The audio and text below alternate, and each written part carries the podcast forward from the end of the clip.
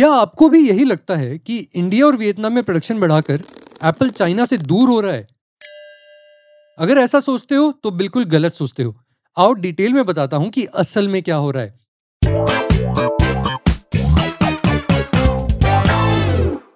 नमस्कार, आदाब, सलाम वड़कम सत श्री अकाल। मैं आपका दोस्त जैन, स्वागत करता हूँ आपका हमारे आज के इस एपिसोड में। तो देखो यार, चाइना को चाहिए ताइवान। और कोई भरोसा नहीं है कि वो कब ताइवान पे हमला बोल देगा। और नहीं भी बोले तो ताइवानीज कंपनीज़ पे क्रैकडाउन तो कर ही सकता है ना?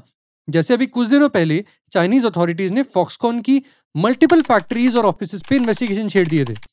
और यहाँ पे एप्पल को दिक्कत होती है, क्योंकि देखो एप्पल के सबसे बड़े कॉन्ट्रैक्ट मैन्युफैक्चरर्स हैं फॉक्सकॉन पेगाट्रॉन और विस्ट्रॉन तीनों ताइवानीज कंपनीज़ हैं। और तीनों का सबसे बड़े जो आईफोन प्लांट्स हैं, वो चाइना में ही है। तो यहाँ है समस्या। और इसी जियोपॉलिटिकल रिस्क को देखते हुए विस्ट्रॉन ने तो अपनी फैक्ट्री 2020 में ही बेच दी और बेची भी किसको?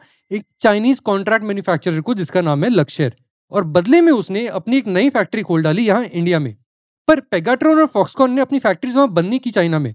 उन्होंने अपनी प्रोडक्शन बढ़ाना छोड़ दिया। और नया जो इन्वेस्टमेंट कर रहे हैं, आगे आईफोन की प्रोडक्शन को बढ़ाने के लिए, वो सब यहाँ पे इंडिया में कर रहे हैं चाइना की बजाय।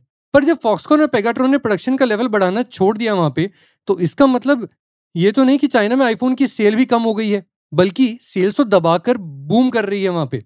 हर एक साल रिकॉर्ड तोड़ रही है। तो वो ग्रोइंग डिमांड को मीट करने के लिए सप्लाईज कहाँ से आ रही है, अगर विस्टॉन ने वहाँ बनाना छोड़ दिया है और इन दोनों ने प्रोडक्शन बढ़ाना छोड़ दिया है? इसका जवाब है, इस केस का आंसर तो दोस्तों, जवाब है लक्ष्यर जिस कंपनी की अभी हमने बात करी। वही लक्ष्यर जिसने विस्ट्रॉन की आईफोन फैक्ट्री को 2020 में खरीद लिया था। तो आओ, अब बढ़िया से समझते हैं इस लक्ष्यर की कहानी को। इसका जो फाउंडर है, उसने अपने करियर को फॉक्सकॉन की फैक्ट्री में एक ऑर्डिनरी असेंबली लाइन वर्कर की तरह शुरू किया था, वो भी 1988 में। और फिर उसने 10 साल बाद खुद की ही इलेक्ट्रिक कॉर्ड्स की एक फैक्ट्री शुरू कर दी, जिसका नाम था लक्ष्यर 10 साल बाद वो जो इलेक्ट्रिक कॉर्ड्स की फैक्ट्री थी, वो तरह तरह के इलेक्ट्रिक कंपोनेंट्स भी बनाने लग गई थी। और बात यहाँ तक आ गई कि जिस फॉक्सकॉन के लिए वो खुद काम करते थे, आज फॉक्सकॉन 2010 के आसपास उनका सबसे बड़ा कस्टमर बन चुका था। और फिर आया वो साल जो था 2016 यहाँ लक्ष्यर ने एप्पल के एयरपोर्ट्स बनाने वाली एक चाइनीज़ कंपनी को अक्वायर कर डाला। और वहाँ से शुरू हुई लक्ष्यर का एसोसिएशन एप्पल के साथ। 2018 में इसको एप्पल वॉच बनाने का कॉन्ट्रैक्ट भी मिल गया।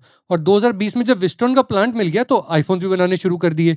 और तब 2020 से लेके अब तक इसका जो टॉप लाइन है, यानी रेवेन्यू है, वो सात गुना हो चुका है सेवन एक्स अब इसको एप्पल के अपकमिंग वीआर हेडसेट बनाने का भी कॉन्ट्रैक्ट मिल गया है। तो दोस्तों, कहने का मतलब ये है कि एप्पल इंडिया और वियतनाम में प्लांट्स लगाकर चाइना पे अपनी डिपेंडेंसी कम नहीं कर रहा है, बल्कि वो सेलेक्टिवली अपने चाइना का बिज़नेस वहाँ के लोकल पार्टनर्स को दे रहा है, जैसे लक्ष्य और अपने ताइवानीज कॉन्ट्रैक्ट मैन्युफैक्चरर्स की डिपेंडेंसी वहाँ से कम कर रहा है और दूसरे सेफर नेशंस में लेके जा रहा है, जैसे वियतनाम और इंडिया इसके दो बड़े फ़ायदे हैं एप्पल को। पहला तो ये कि चाइनीज़ गवर्नमेंट को कुछ बुरा नहीं लगेगा, क्योंकि चाइनीज़ लोकल कंपनीज़ को अब ज़्यादा काम मिल रहा है। और दूसरा ये कि चाइना और यूएस का जो कोल्ड वॉर अभी चालू है और पॉसिबली अगर वो ताइवान पे इन्वेजन भी कर देता है तो उसका जो नेगेटिव इम्पैक्ट होगा एप्पल की मैन्युफैक्चरिंग कैपेसिटी को, वो भी काफ़ी कम हो जाता है। सही है ना? आपको क्या लगता है? और दोस्तों, यही है इस पॉडकास्ट का सार। अगर आपको हमारे पॉडकास्ट बियॉन्ड द हेडलाइन का ये एपिसोड पसंद आया तो फॉलो करें हमें अपने पसंदीदा ऑडियो प्लेटफॉर्म्स पे। आप इस शो को सुन सकते हैं बिंच पॉड स्पॉटिफाई एप्पल पॉडकास्ट और सभी ऑडियो प्लेटफॉर्म्स पे। फिर मिलते हैं अगले एपिसोड में।